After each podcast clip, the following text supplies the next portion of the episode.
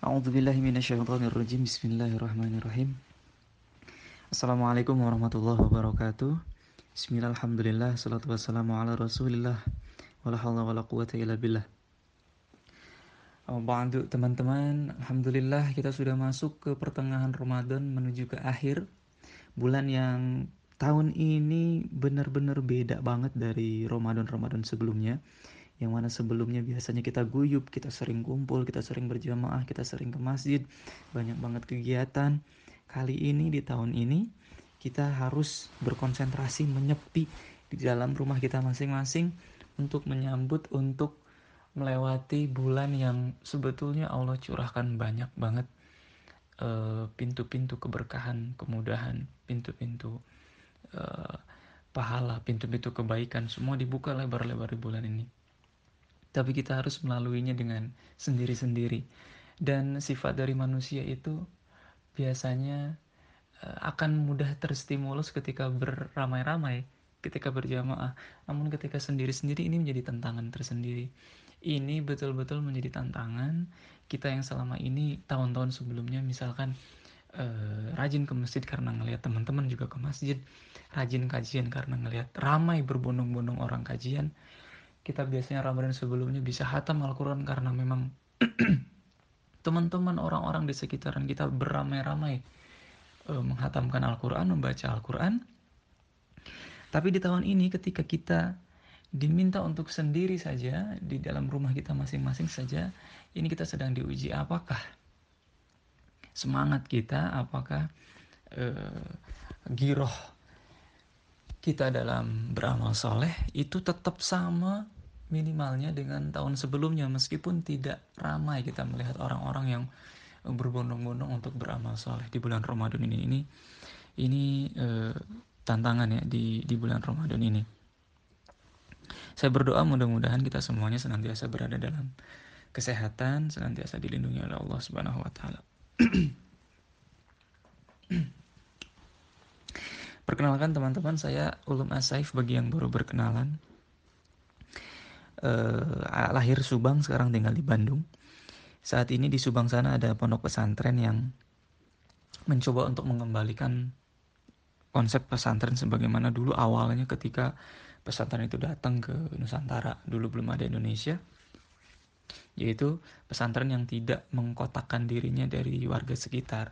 Tidak ada benteng, tidak ada penutup, betul-betul santri itu memang bisa belajar dari warga sekitar pondok. Kemudian menggunakan pendekatan kekeluargaan. Jadi semua yang ada di sana yang belajar sebagai santri di pondok itu kami anggap sebagai anak-anak kami atau adik-adik kami. Kami biarkan mereka berkegiatan bersama kami sebagai anggota keluarga.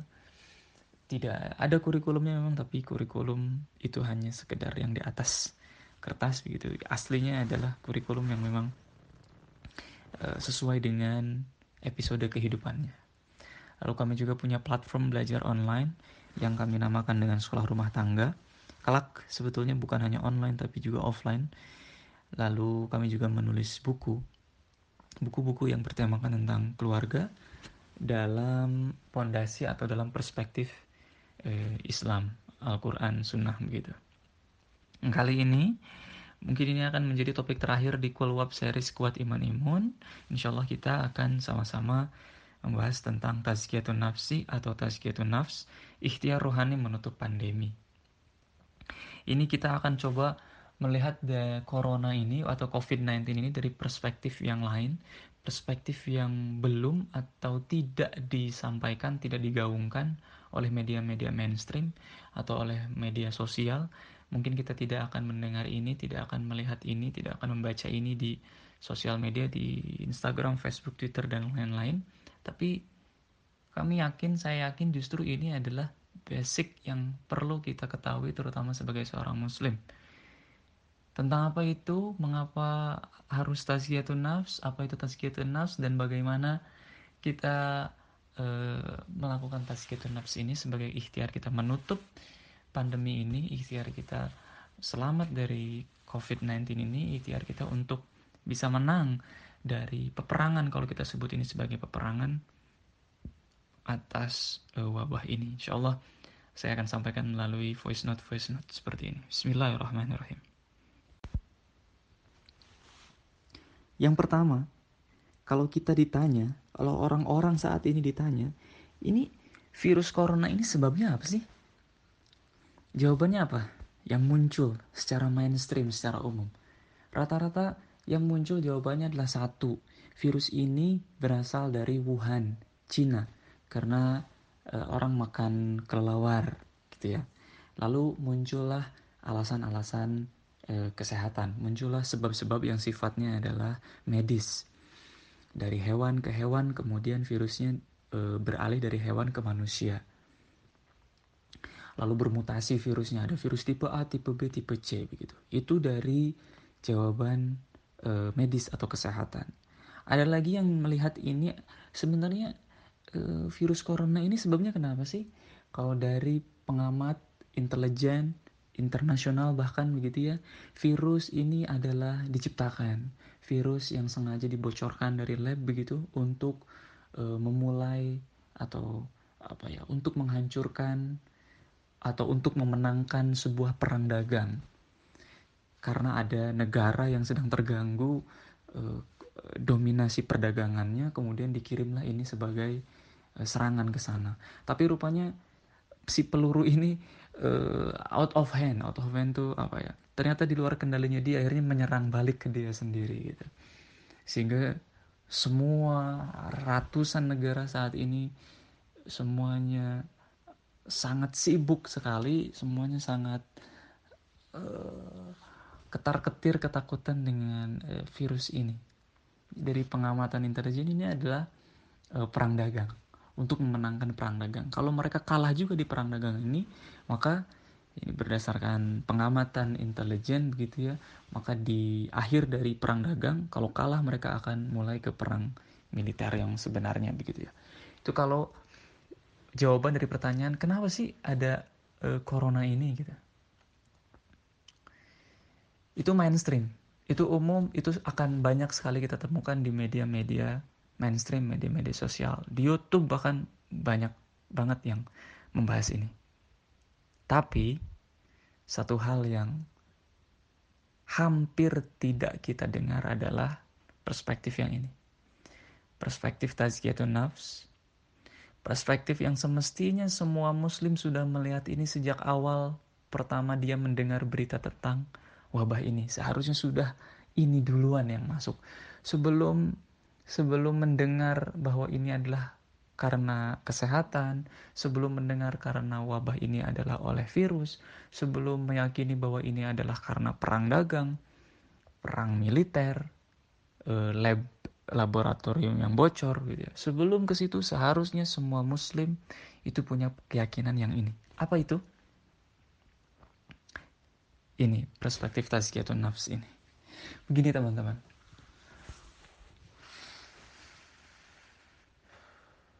kita uh, saya mau mengingatkan kembali aja ya ini bukan sesuatu yang baru pasti bagi mukmin muslim ini bukan sesuatu yang baru bahwa tidak ada satupun kejadian di muka bumi ini di kolong langit ini bahkan di seluruh langit dan bumi tidak ada satupun ke kejadian yang Allah tidak tahu. Sepakat ya? Semuanya ada dalam pengetahuan Allah. Semuanya ada dalam kekuasaan Allah. Bahkan untuk satu daun yang jatuh saja itu ada dalam pengetahuan Allah, ada dalam catatannya Allah. Berarti dengan keyakinan yang sama, COVID-19 ini tidak mungkin terjadi tanpa sepengetahuan Allah. COVID-19 ini tidak mungkin terjadi tanpa seizin Allah. Sampai di sini, beberapa akun, beberapa sosok sudah uh, sering menyampaikan Allah pasti mengetahui ini. Sampai di sini masih ada yang menyampaikan. Masih ada yang menggaungkan.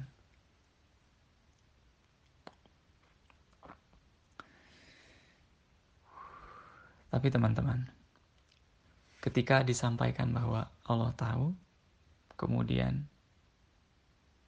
masuk kepada konsekuensi berikutnya adalah mengapa Allah mengizinkan COVID-19 ini tersebar sealam dunia. Jarang yang memikirkan ini, jarang yang merenungi ini, jarang yang membahas ini. Mengapa bisa? Mengapa sampai Allah mengizinkan ini tersebar? Saya akan kasih jeda ya teman-teman, silakan. Mengapa Allah mengizinkan virus ini menyebar?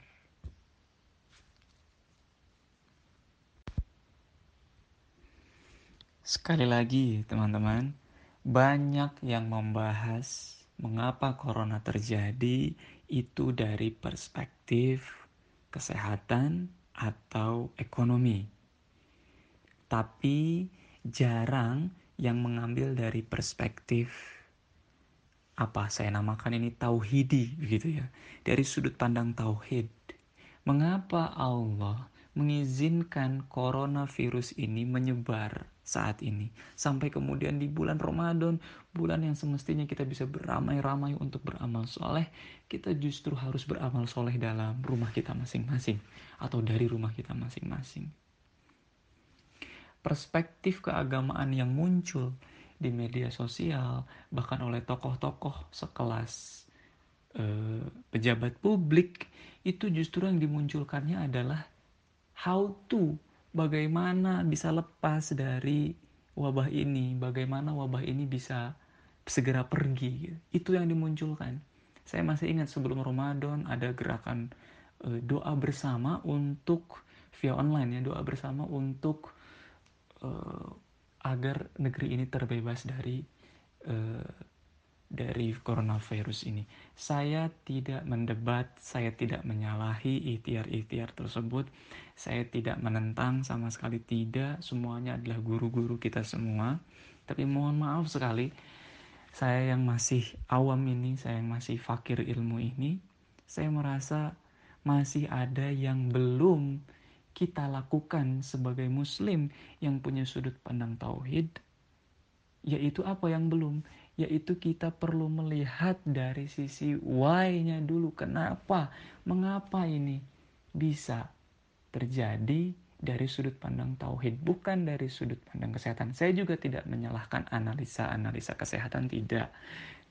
Saya bukan orang kesehatan, jadi eh, yang pakarnya lah yang berhak untuk menyampaikan itu. Saya juga tidak menyalahkan analisa-analisa ekonomi, analisa-analisa dagang, tidak tapi saya menyayangkan mengapa dari sudut pandang ketauhidan itu belum ada yang memunculkan suara tentang why. Kenapa? Tapi langsung loncat kepada how to, bagaimana uh, bisa kita selamat dari ini, doa-doa bagaimana selamat bukan kepada sisi sebab. Padahal tidak akan ada akibat tanpa ada sebab. Banyak yang gagal melihat coronavirus ini dari sudut pandang korelasi sebab akibat antara manusia dan Allah atau Allah dan manusia. Jarang. Bahkan sudut pandang yang kami sharing ini yang saya sampaikan ini itu ditolak mentah-mentah dengan bilang kayak gini ya udah sih corona corona aja Allah Allah aja nggak usah gabungin deh tuh Allah Allah sama corona ya om ini kan sudah sudut pandang sekularistik teman-teman memisahkan bahwa corona itu bukan urusan Allah, itu sudah sekuler, teman-teman. Bahwa ada wilayah yang tidak ada dalam penguasaan atau ke kepengetahuan Allah ini kan sekuler. Padahal tadi di voice note sebelum ini saya bertanya, apakah ada kejadian yang tidak dalam pengetahuan Allah? Tidak ada. Semua kejadian ada dalam pengetahuannya Allah. Artinya coronavirus pun ini ada. Maka sebelum kepada bagaimana agar Allah mengangkat kembali wabah ini, sebelum kepada bagaimana agar Allah mengangkat kembali virus ini, mestinya step pertamanya adalah kita perlu mencari tahu dulu kira-kira kenapa ya kok Allah bisa mengizinkan ini gitu. Kenapa Allah bisa mengizinkan ini terjadi? Sebab sebetulnya sebelum datang coronavirus ini setiap hari kita ini menghirup bakteri-bakteri yang kecil bahkan mungkin ukurannya bisa jadi lebih kecil dari COVID-19. Analisa kesehatan kan COVID-19 ini adalah sebetulnya virus yang ukurannya lebih besar dibanding virus-virus yang biasanya kan gitu. Dia hanya dengan zoom berapa kali saja dia udah kelihatan gitu lalu mirip seperti apa eh koron eh, mahkota sebetulnya sebelum ini kita pun sudah sering menghirup udara atau bakteri yang kotor-kotor yang bentuknya ukurannya bisa jadi lebih kecil dari coronavirus ini. Tapi mengapa kita tidak sakit? Gitu. Mengapa kita tetap sehat-sehat saja meskipun setiap hari dulu pun kita menghirup udara-udara yang kotor? Mengapa? Sudut pandang tauhidi, tauhid itu harus sampai kepada jawaban karena Allah tidak mengizinkan kita untuk sakit. Kalau Allah mengizinkan kita untuk sakit, kita hidup dalam lingkungan yang paling bersih sekalipun kata Allah sakit ya sakit. Begitu.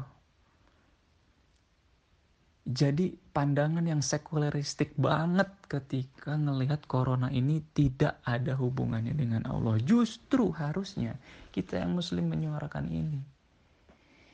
Ada hubungannya sebab akibatnya. Tentang izin Allah Yuk buka mushafnya teman-teman. Ayo saya kasih waktu. Ambil mushaf Qurannya. Boleh digital, boleh mushaf asli. Kita buka surat At-Taghabun. Surat ke berapa At-Taghabun itu? Surat ke-64 ya. Silahkan dibuka. At-Taghabun artinya hari ketika dinampakkan kesalahan. Ayat berapa? Ayat yang ke-11 ayat ke-11 teman-teman. Sudah ketemu At-Taghabun ayat yang ke-11. Saya bacakan ya. A'udzubillahi minasyaitonirrajim. Ma asaba min musibatin illa biiznillah.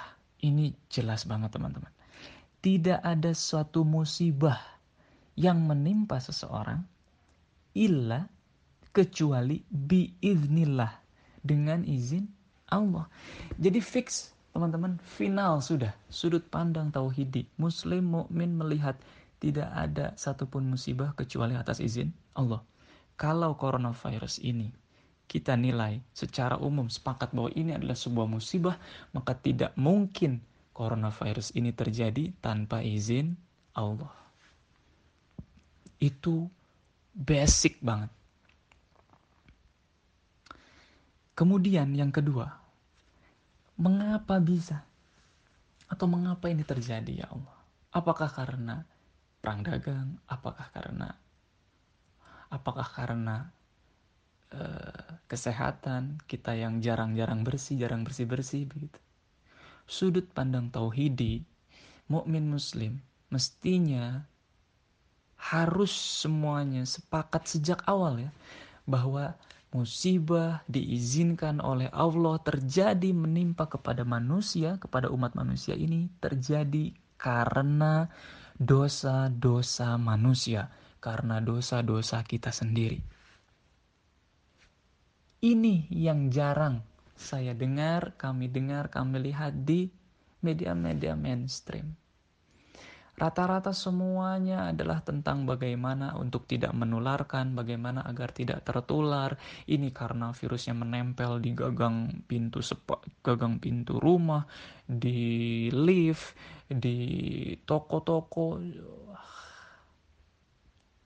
Jarang, hampir tidak ada tokoh sosok yang menyampaikan secara lantang bahwa musibah ini datang karena dosa-dosa kita sendiri. Padahal semestinya mukmin muslim harus sedari awal. Yuk kita buka surat kelima, surat Al-Maidah, ayat yang ke-49. Mari buka teman-teman. Surat 5 ayat ke-49. A'udzubillahi minasyaitonirrajim. Bagian yang akhir ya teman-teman ya. Kalimat ayat yang akhir, bagian akhirnya. Ujung 49. Fa in tawallau fa'lam annama yuridullahu an yusibahum bi ba'di dzunubihim. Bagian akhir 49. Jika mereka berpaling dari hukum yang telah Allah turunkan, maka ketahuilah bahwa sesungguhnya Allah berkehendak menimpakan musibah kepada mereka disebabkan sebagian dosa-dosa mereka. Jelas teman-teman, menimpakan musibah kepada manusia itu dikehendaki oleh Allah, diizinkan oleh Allah karena dosa-dosa kita sebagai manusia. Inilah sudut pandang tauhid itu. Inilah perspektif tazkiyatun nafs. Ketika musibah terjadi, yang paling awal yang harus kita yakini adalah ini terjadi oleh dosa-dosa kita, oleh dosa-dosa saya, oleh dosa-dosa manusia. Itu teman-teman.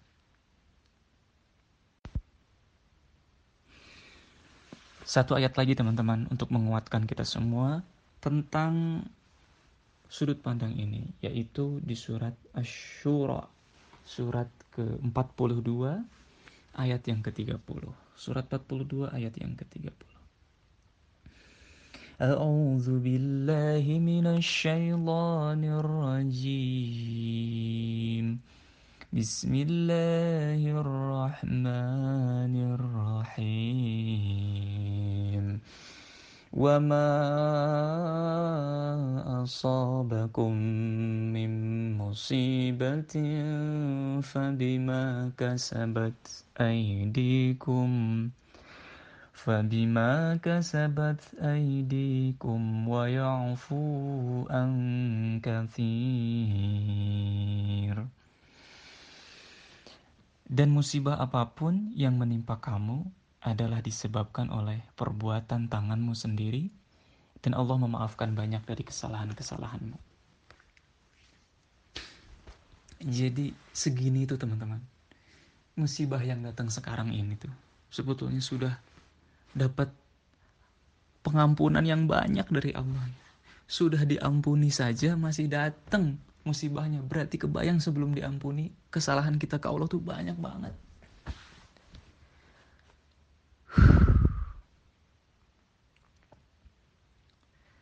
Maka pesan yang pertama setelah tiga voice note sebelumnya, pesan yang pertama dan pesan ini juga untuk saya pribadi. Di masa-masa ketika Allah mengizinkan musibah terjadi, jangan, jangan pernah untuk dengan secara sengaja, secara sadar berbuat dosa. Hindari teman-teman. Hindari sekuat mungkin, sebisa-bisanya kita. Jangan bikin dosa, jangan bikin maksiat, di masa-masa lagi turun musibah begini. Karena itu hanya akan memperlama lagi. Hanya akan memperlama lagi Allah menurunkan musibah ini. Ketika amal soleh yang berbondong-bondong itu ditutup, di, di, dibatasi, maka masih ada amalan lain yang bisa kita lakukan dengan maksimal. Apa itu? Dengan tidak berbuat dosa, dengan tidak menambah dosa. Kalau dulu kita mikirnya amalan kebaikan apa lagi ya yang saya lakukan hari ini, yang lebih dari kemarin, hari ini di masa-masa musibah begini, pertanyaannya kita ganti. Bukan amalan soleh apa yang bertambah, tapi hari ini amalan salah apa yang tidak saya lakukan dari hari kemarin. Amalan dosa apa yang saya kurangi dari hari kemarin. Itu yang bisa kita lakukan. Dan insya Allah bobotnya sama. Melakukan amal soleh bobotnya insya Allah sama dengan menghindarkan diri dari amal salah. Insya Allah sama. Ini tazkiyatun nafs. Saya belum masuk kepada definisinya apa itu arti tazkiyatun nafs. Tapi mudah-mudahan lewat opening ini, lewat pembukaan ini, teman-teman sudah mulai kebayang apa sih tazkiyatun nafs itu. Sekarang kita masuk ke definisi, yang mana memang definisi ini berdasarkan uh, sudut pandang yang tadi sudah disampaikan di voice note voice note sebelumnya. Sudut pandang tauhidi, perspektif tazkiyatun nafs. Apa itu tazkiyatun nafs atau tazkiyatun nafsi gitu ya? Ini terjadi terdiri dari dua kata, tazkiyah dan nafs. Memahami tazkiyah itu begini teman-teman. Kalau kita lagi ngelakuin aktivitas bersih-bersih rumah, itu istilah Arabnya uh, zaka disebutnya zaka bersih bersih mungkin ya bersih bersih biasa aja bersih bersih yang effortless tanpa effort tanpa kesungguh-sungguhan gitu. Asal asal bersih lah gitu. Itu zakat. Tapi kalau kita ngelakuin bersih-bersih dengan sungguh-sungguh kita bikin planning kita bedain mana lap buat ngepel di luar rumah dan mana lap buat di dalam rumah bener-bener effort bener-bener serius bener-bener fokus bener-bener gigih bener-bener tekun maka itu dalam istilah Arab di atas huruf kaf itu dikasih tasydid. Sehingga kita bacanya zakka ada penekanan. Zakka gitu ya. Ada penekanan. Nah kalau kalau aktivitas bersih bersihnya itu sungguh uh, sungguh-sungguh serius direncanakan effort banget kemudian kita lakuinnya dengan segera tidak pakai lama-lama tapi sesegera mungkin maka dalam Arab dalam bahasa Arab itu ditambah huruf ta di depannya sehingga menjadi tazakka. Bersegera untuk membersihkan dengan bersungguh-sungguh itu tazakka nah dari situlah kemudian e, muncul tazkiyah tazkiyatun nafs tazkiyah bersegera membersihkan dengan sungguh-sungguh Nah, kata yang kedua yang membentuk tazkiyatun nafs adalah nafs itu sendiri. Apa itu nafs? Rata-rata mengartikan nafs itu adalah sebagai jiwa. Seolah-olah nafs itu dimensi yang non fisik atau bukan fisik seolah-olah ya. Banyak yang mengartikannya nafs itu adalah jiwa uh, atau hati atau yang tidak sesuai atau yang bukan merupakan dimensi fisik. Ini secara umum benar, tapi kalau dilihat dari pakar-pakar Al-Quran begitu ya, pakar-pakar tafsir Quran, hampir semuanya sepakat bahwa dalam kata nafs itu ada dimensi fisik juga gitu. Jadi ada dimensi fisik dan ada dimensi spiritual dalam kata nafs itu. Maka ketika tazkiyatun nafs diartikan adalah proses untuk membersihkan dengan sungguh-sungguh dan sesegera mungkin apa yang dibersihkan? Nafs. Nafs itu diri. Diri itu berarti ya fisik ya non fisik ya jasad ya ruh ya akal ya hati semuanya pokoknya yang disebut dengan diri nah itulah nafs kita akan menemukan nafs ini misalkan di surat di surat asy-syams Eh, wa nafsi wa fa'alhamaha fujuraha wa taqwaha. Ini ayat yang biasanya dibahas, dikupas, dikaji ketika membahas tentang uh, tazkiyatun nafs surat asy-syams ini. Yang sering kita baca disarankan untuk dibaca ketika kita sholat sunnah, sholat duha begitu ya. Wasyamsi walluhaha dan seterusnya itu itu di ayat yang ke-8-nya itu akan ada fa'alhamaha fujuraha wa taqwaha di, diilhamkan kepada nafs itu jalan fujur atau jalan keburukan, jalan kekotoran dan diilhamkan pula wa taqwaha jalan takwanya.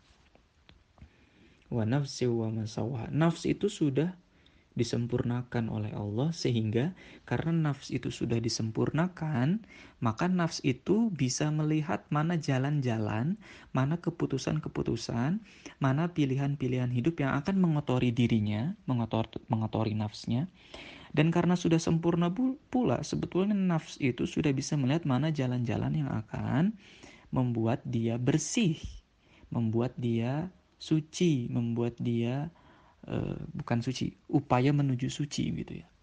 Karena di ayat yang lain kita akan mendapat perintah teruslah engkau mensucikan dirimu tapi jangan pernah merasa suci gitu. Ada ayat yang lainnya. Fala tuzaku angfusakum kalau tidak salah ya. Jangan pernah merasa dirimu suci, tapi teruslah uh, untuk mensucikan diri. Jadi kalau bahasa kekinian mungkin begini. Teruslah engkau membersihkan diri, teruslah engkau mensucikan diri, tapi jangan pernah merasa suci. Karena satu saat kau merasa suci, justru saat itulah kau sedang merasa, justru saat itulah kau sedang sangat kotor-kotornya. Saya ulangi ya. Teruslah mensucikan diri, tapi jangan pernah merasa suci, karena satu saat kau merasa dirimu suci, maka di saat itulah kau sedang sangat kotor-kotornya.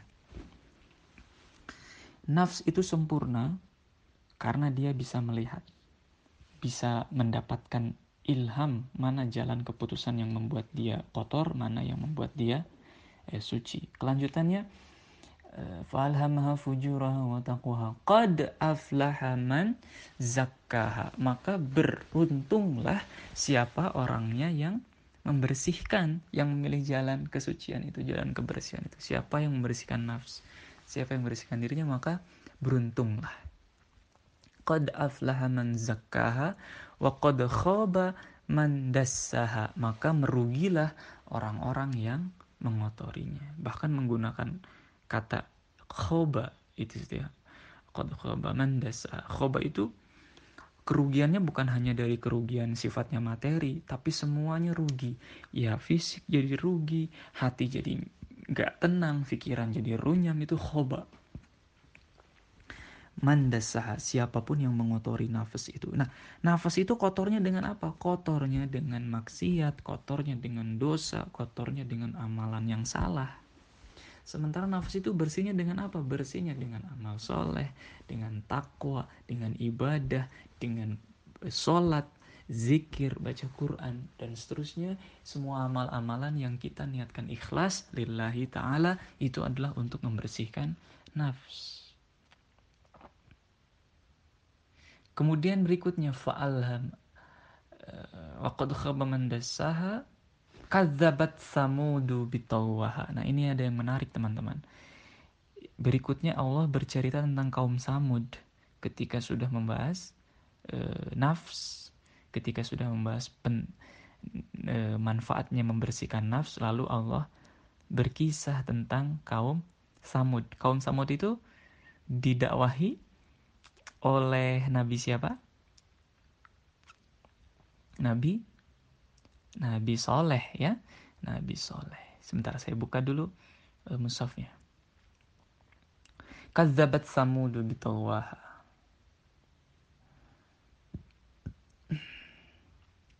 Kaum Samud telah mendustakan Rasulnya, yaitu telah mendustakan Nabi Soleh, karena mereka melampaui batas. Jadi melampaui batas, sikap yang melampaui batas itu mengotori jiwa.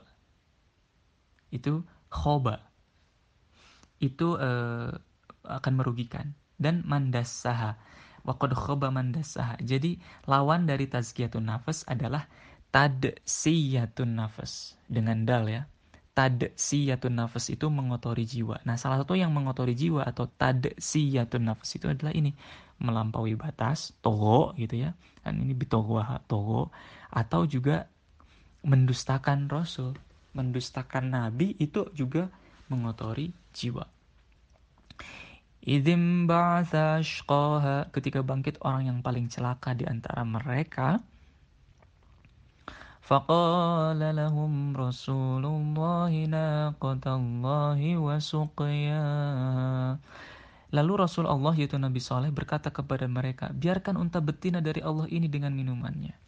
Jadi ini ada tafsirnya teman-teman. Tafsirnya saya ambil dari tafsir Al-Azhar eh, karangan karya dari Buya Hamka, ulama kita, ulama Indonesia. Insya Allah saya akan bahas di voice note setelah ini ya. Tentang tafsir ayat ini yang ada hubungannya dengan tazkiyatun nafs. Dan tadsiyatun nafs, membersihkan jiwa atau mengotori jiwa. Di dalam tafsirnya Buya Hamka, teman-teman, kaum Samud itu meragukan Nabi Soleh adalah utusan Allah. Mereka meragukan. Mereka meminta tanda-tanda. Mereka meminta bukti. Lalu Allah berfirman kepada uh, Nabi Soleh. Allah sampaikan tanda-tanda itu akan muncul. Yaitu dengan seekor unta betina dan munculnya mata air. Nah, ketika tanda-tanda itu nanti muncul, maka akan dibuat perjanjian antara kaum Samud dengan Allah. Perjanjian yang diperantarai oleh Nabi Soleh. Apa itu perjanjiannya? Karena akan ada unta betina yang ukurannya sangat besar dan ada mata air baru yang itu bisa diminum. Perjanjiannya adalah mata air itu hanya boleh diminum oleh unta betina di satu hari, besoknya baru oleh kaum Samud. Nah, besoknya lagi hanya boleh diminum oleh unta betina itu, besoknya lagi baru kaum Samud. Begitu seterusnya. Jadi selang satu hari. Di hari di mana unta itu minum, kaum Samud tidak boleh minum di mata air itu. Dan unta pun sama karena ini adalah mukjizat dari Allah. Di jadwal di hari di mana kaum Samud minum, unta nggak minum sama sekali tidak mendekat ke mata air itu. Nah, satu hari ketika awalnya berjalan lancar sudah mulai banyak yang oh iya betul Nabi Soleh itu utusan Allah sudah mulai bertambah jumlah orang yang beriman. Lalu ternyata ada uh, dua orang pemabuk begitu di di tafsir uh, Buya Hamka. Ada dua orang pemabuk yang merasa ini apa ya oplosannya minumannya ini kurang enak kalau tidak ditambah air air putih gitu. Kalau di, nggak ditambahin air putih meskipun sedikit gitu. Oplosannya kurang enak kurang memabukkan gitu ya di tafsirnya lalu mereka datanglah ke mata air itu. Padahal di hari itu itu masih jadwalnya unta yang minum. Mereka bilang ah bohong lah Nabi Soleh gitu ya. Kalau bahasa kita bohong lah gitu perjanjian sama Allah apa gitu. Mereka e, mengingkari itu. Kesalahan dua orang ini ya. Dua orang ini. Lalu di malam hari di seharusnya unta itu minum mereka mengambil air itu kemudian mencampurkannya dengan uh, minumannya untuk mabuk itu homernya gitu ya barangkali. Lalu minum bahkan bukan cuman untuk mencampur mereka minum-minum lalu bahkan membunuh unta betina. Mereka bahkan membunuh unta betina. Maka disitulah mereka berbuat dosa, mereka berbuat kesalahan, mereka mengotori jiwa. Maka selanjutnya kita lihat ya. فكذبوه فعقروها فدمدم عليهم ربهم بذنبهم فسواها namun mereka mendustakannya. Nah ini mendustakan Nabi Soleh, melanggar perjanjian dan menyembelihnya. Menyembelih unta itu di hari di mana seharusnya unta itu minum. Karena itu Allah membinasakan mereka karena dosanya. Ini lagi-lagi ya, tidak ada satupun musibah, tidak ada satupun azab dari Allah kecuali manusianya telah berdosa terlebih dahulu.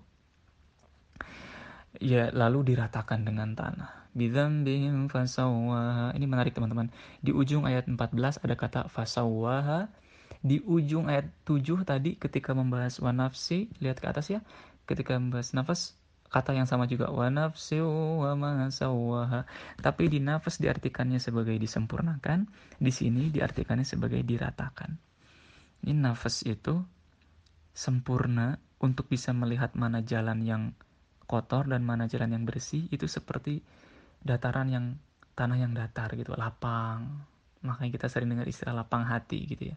Karena kata yang digunakannya menarik ini wa nafsu wa masawaha rata selevel sawaha lapang. Kita bisa bisa melihat mana yang tazkiyatun nafs mana yang tadzkiyatun nafs. Nah di ayat 14 ini diartikannya adalah rata. Memang kaum samud kemudian diratakan dengan tanah. Dan yang terakhir wala yakhafu uqbaha. Allah sama sekali nggak takut dengan akibat perbuatan kaum Samud itu. Atau akibat dari diratakannya kaum Samud itu sama sekali nggak nggak takut. Ya memang Allah maha segala-galanya. Nah apa pelajarannya teman-teman dari sini? Ini kita sudah masuk ke bagian akhir. Sudah masuk ke bagian closing. Saya tidak tahu eh, apakah ini sudah waktunya berbuka atau belum karena saya merekam ini bukan di sore hari walaupun di share dikirimnya di sore hari begitu ya. Tapi yang sudah mau masuk waktu berbuka silakan untuk mempersiapkan. Kita akan sampai di akhir dari uh, kuliah WhatsApp ini. Bagian akhir teman-teman inilah kalimat akhir dari judul kita yaitu ikhtiar rohani menutup pandemi di bagian ini akan saya sharing beberapa ikhtiar-ikhtiar yang menggunakan sudut pandang tauhidi dengan perspektif tazkiyatun nafs yang saya berdoa mudah-mudahan ikhtiar-ikhtiar ini kalau kita lakukan meskipun jumlah kita tidak banyak, meskipun jumlah kita sedikit tapi kalau kita berkualitas murni lillahi ta'ala insya Allah Allah kemudian nanti pada ujungnya berkenan mengangkat musibah ini. Tapi sekali lagi kita tidak kita tidak ingin terburu-buru meminta Allah mengangkat beban ini, mengangkat musibah ini, karena tugas kita justru adalah mencari tahu sebabnya. Maka ikhtiarnya tadi di awal sudah disampaikan, mari kita introspeksi diri, mari kita muhasabah diri, mari kita melihat dosa-dosa apa yang sudah pernah kita perbuat sehingga Allah mengizinkan musibah ini terjadi. Ikhtiar-ikhtiar yang lainnya teman-teman, berdasarkan nafs itu maka setidaknya ada tiga hal, ada tiga domain ya, ada tiga wilayah, yaitu wilayah fisik, wilayah hati, dan wilayah pikiran. Wilayah fisik barangkali untuk ikhtiar-ikhtiar yang sifatnya kesehatan sudah disampaikan mungkin di materi yang pertama kalau tidak salah ya dan juga di media-media mainstream sudah disampaikan bagaimana agar kita tetap sehat, tetap terjaga, imun kita kuat gitu. Tapi dari sudut pandang tauhid, ikhtiar fisik yang kita lakukan adalah yuk kita jaga, yuk kita tahan seluruh anggota tubuh kita dari berbuat maksiat. Jaga mata kita untuk tidak melihat yang dilarang. Jaga pendengaran kita untuk tidak mendengar yang haram. Jaga lisan kita, mulut kita untuk mengucapkan, mengatakan kata-kata yang terlarang, yang dosa Jaga tangan kita untuk berbuat sesuatu yang dosa. Jaga kaki kita untuk melangkah ke tempat-tempat yang dosa. Bahkan mohon maaf saya harus sebutkan juga jaga uh, kemaluan kita dari perbuatan-perbuatan dosa. Semuanya kita jaga inilah bagian dari ikhtiar tazkiyatun nafs membersihkan fisik anggota tubuh harus kita kuasai karena dia adalah anak buah kita gitu. Dia adalah ada dalam wilayah kita. Bukan kita dikuasai oleh anggota tubuh, tapi kitalah yang mengendalikan anggota tubuh kita sendiri. Jaga. Yang kedua adalah hati. Membersihkan hati ini kita ambil dari surat Asy-Syams itu tadi. Tentang wasyamsi wa duhaha itu tadi ya tentang nafs, tentang kaum Samud. Teman-teman, ada pelajaran yang penting banget yaitu tentang perjanjian. Betapa kaum Samud itu kemudian ditimpa azab karena melanggar perjanjian dengan Allah. Maka ini di ikhtiar pembersihan hati. Kalau coronavirus ini adalah musibah yang dikirimkan oleh Allah, kita patut bertanya, hati kita patut bertanya, perjanjian mana antara kita dengan Allah itu yang sudah kita langgar. Jangan-jangan kita sendiri nggak tahu kalau kita pernah berjanji kepada Allah. Kita semua pernah berjanji, teman-teman. Kita semuanya pernah bersaksi di hadapan Allah. Surat 7, surat Al-A'raf, ayat yang ke 107, 172, 172. Silakan dibuka ya teman-teman. Ini dalam rangka untuk membersihkan hati kita bahwa kita pernah berjanji kepada Allah. وإذا خذ ربك من بني آدم من ظهورهم ذريتهم وأشهدهم على أنفسهم ألست بربكم قالوا بلى شهدنا أن تقولوا يوم القيامة إنا كنا عن هذا غافلين Kita pernah berjanji teman-teman, kita pernah bersaksi di hadapan Allah bahwa Allah adalah Rob kita. Rabbun Allah. Kata Allah, bukankah aku ini Robmu? Bala syahidna. Benar ya Allah, kami bersaksi engkau lah Rob. Barangkali kehidupan dunia ini sudah melalaikan kita, sudah membuat kita lupa. Kita masih hanya ngucapin saja Allah adalah Tuhan saya, Allah adalah Rob saya. Tapi sebetulnya hati kita sudah mulai punya Rob-Rob yang lain. Jangan-jangan hati kita sudah punya mengakui ada ada Rob yang lebih tinggi daripada Allah. Di sinilah momen ketika di rumah saja ini semestinya menjadi momen hati kita untuk kembali mengingat bahwa hanya Allah lah Rob kita.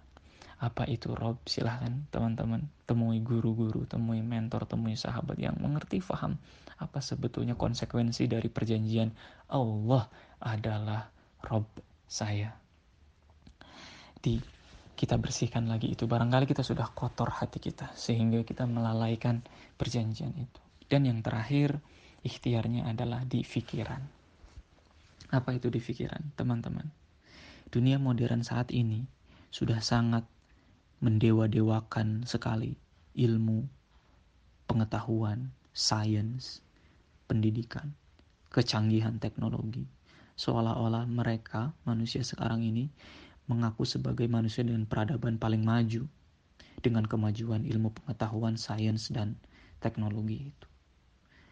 Tapi ternyata Allah hanya mengirimkan makhluk yang sangat kecil saja, yaitu coronavirus ini, dan tiba-tiba semua kecanggihan ilmu pengetahuan, sains, dan teknologi itu tiba-tiba tidak ada wibawanya sama sekali.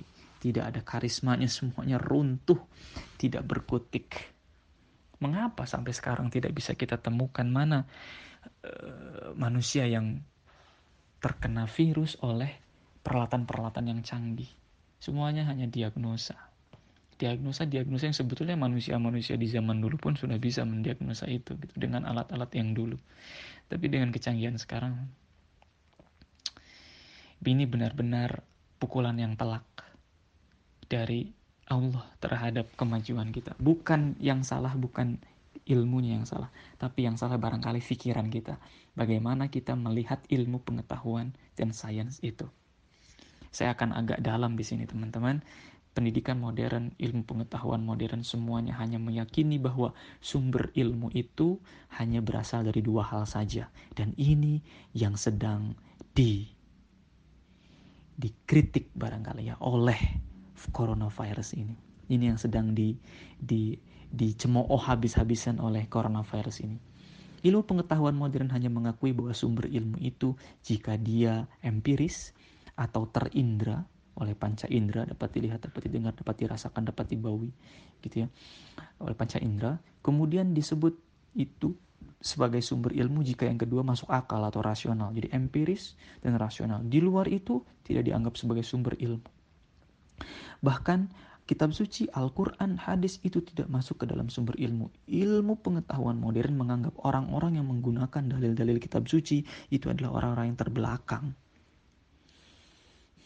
Sementara sifat dari empiris dan sifat dari rasional itu adalah sifatnya itu tidak absolut.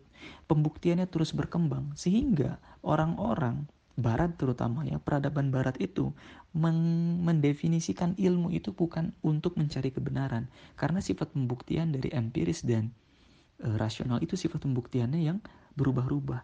Jadi mereka melihat ilmu itu adalah sesuatu yang spekulatif tidak menemukan kebenaran. Padahal Islam, padahal Muslim itu jelas. Fa'lam annahu la ilaha illallah. Ilmuilah olehmu bahwa tidak ada ilah selain Allah. Sekarang kalau kita definisikan ilmu itu adalah sesuatu yang tidak absolut, sesuatu yang tidak mungkin untuk menemukan kebenaran, maka bagaimana dengan keyakinan kita bahwa tidak ada ilah selain Allah? Bukankah itu harus ditempuhnya dengan ilmu? Fa'lam annahu la ilaha illallah. Ini ada di surat Muhammad. Fa'lam annahu la ilaha illallah. Hanya dengan ilmu kita bisa menemukan keyakinan bahwa tidak ada ilah, tidak ada Tuhan selain Allah. Maka yang salah bukan ilmu pengetahuannya, bukan yang salah bukan teknologinya, tapi yang salah bagi barangkali adalah pikiran kita bagaimana melihat ilmu itu. Islam, teman-teman, setidaknya mengakui bahwa ada sumber ilmu dari panca indera, ada sumber ilmu yang masuk dari rasional, diakui oleh logika, tapi ada dua sumber ilmu yang lain lagi, yang ini harus kita taubati bersama, karena kita belum mengakui ini sebagai sumber ilmu. Di masa-masa musibah ini kita harus mentaubati ini. Yang ketiga adalah apa yang disebut dengan al-khabar as-sadiq, atau berita yang benar Berita yang benar adalah wahyu yang diturunkan kepada nabi yang kita sebut sekarang dengan Al-Quran. Itulah sumber ilmu. Sementara sains modern sekarang menganggap kitab suci Al-Quran dan adalah orang-orang yang terbelakang yang menggunakan dalil-dalil agama ini. Na'udzubillah min dalik. Dan yang khobar sodik berikutnya juga adalah hadis mutawatir itu. Kenapa hadis mutawatir masuk ke dalam sumber ilmu? Karena sudah melewati yang kedua yaitu logika. Sudah diseleksi orang-orang yang layak meriwayatkan hadis itu sudah diseleksi oleh akal. Jadi secara rasional apa-apa yang diucapkan itu adalah al-khobar as-sadiq, berita yang benar yang patut layak bahkan harus dijadikan sumber ilmu. Itu yang ketiga yang harus kita tahu bati. Ada sumber ilmu yang ketiga. Dan yang keempat, yang terakhir. Sumber ilmu itu adalah apa yang disebut dengan ilham. Ilham ini bukan wahyu. Karena wahyu hanya diturunkan kepada nabi. Tapi ilham ini diberikan kepada semua nafas. Tadi kita sudah bahas di surat Asy-Syams fa'alhamaha fujuraha wa taqwaha. Semua nafas semua kita ini mendapatkan ilham. Kita mendapatkan ilham dari Allah tentang bagaimana uh, kita bertindak bagaimana kita berbuat bagaimana kita bersikap. Terakhir teman-teman saya ingin kembalikan lagi kepada surat At-Taghabun tadi ayat pertama yang saya munculkan ya surat At-Taghabun ayat yang ke-11 Mari, ini terakhir teman-teman. Bagian yang terakhir, bagian yang paling penting. Surat 64 ayat yang ke-11. Tadi saya hanya sebutkan di setengah awalnya saja. Ma min musibatin illa biidnillah. Nah, yang bagian akhir ini adalah yang bagian kalimat akhirnya dari ayat tersebut. May yu'min billahi yahdi qalbah Wallahu bikulli syai'in alim. Setelah Allah sampaikan bahwa musibah ini terjadi karena izin Allah, berikutnya Allah mengatakan dan barang siapa yang beriman kepada Allah wa may yu'min billah yahdi qalbah. Ini menarik teman-teman. Allah tidak mengatakan barang siapa yang beriman kepada Allah maka musibah akan dicabut. Tidak, kalimatnya tidak begitu. Tapi kalimatnya adalah musibah ini terjadi oleh izin Allah. Barang siapa yang beriman, maka Allah berikan petunjuk. Allah berikan ilham. Jadi mungkin musibahnya tetap akan berlangsung. Saya tidak tahu. Allah alam hanya Allah yang tahu apakah coronavirus ini akan berhenti di bulan Syawal kah? Ataukah coronavirus ini akan berhenti di akhir tahun 2020 kah? Ataukah nanti sampai 2024 ini masih ada juga coronavirus? Wallahu alam. Tidak ada yang tahu, tapi yang pasti adalah wa may yu'min billah yahdi qalbah.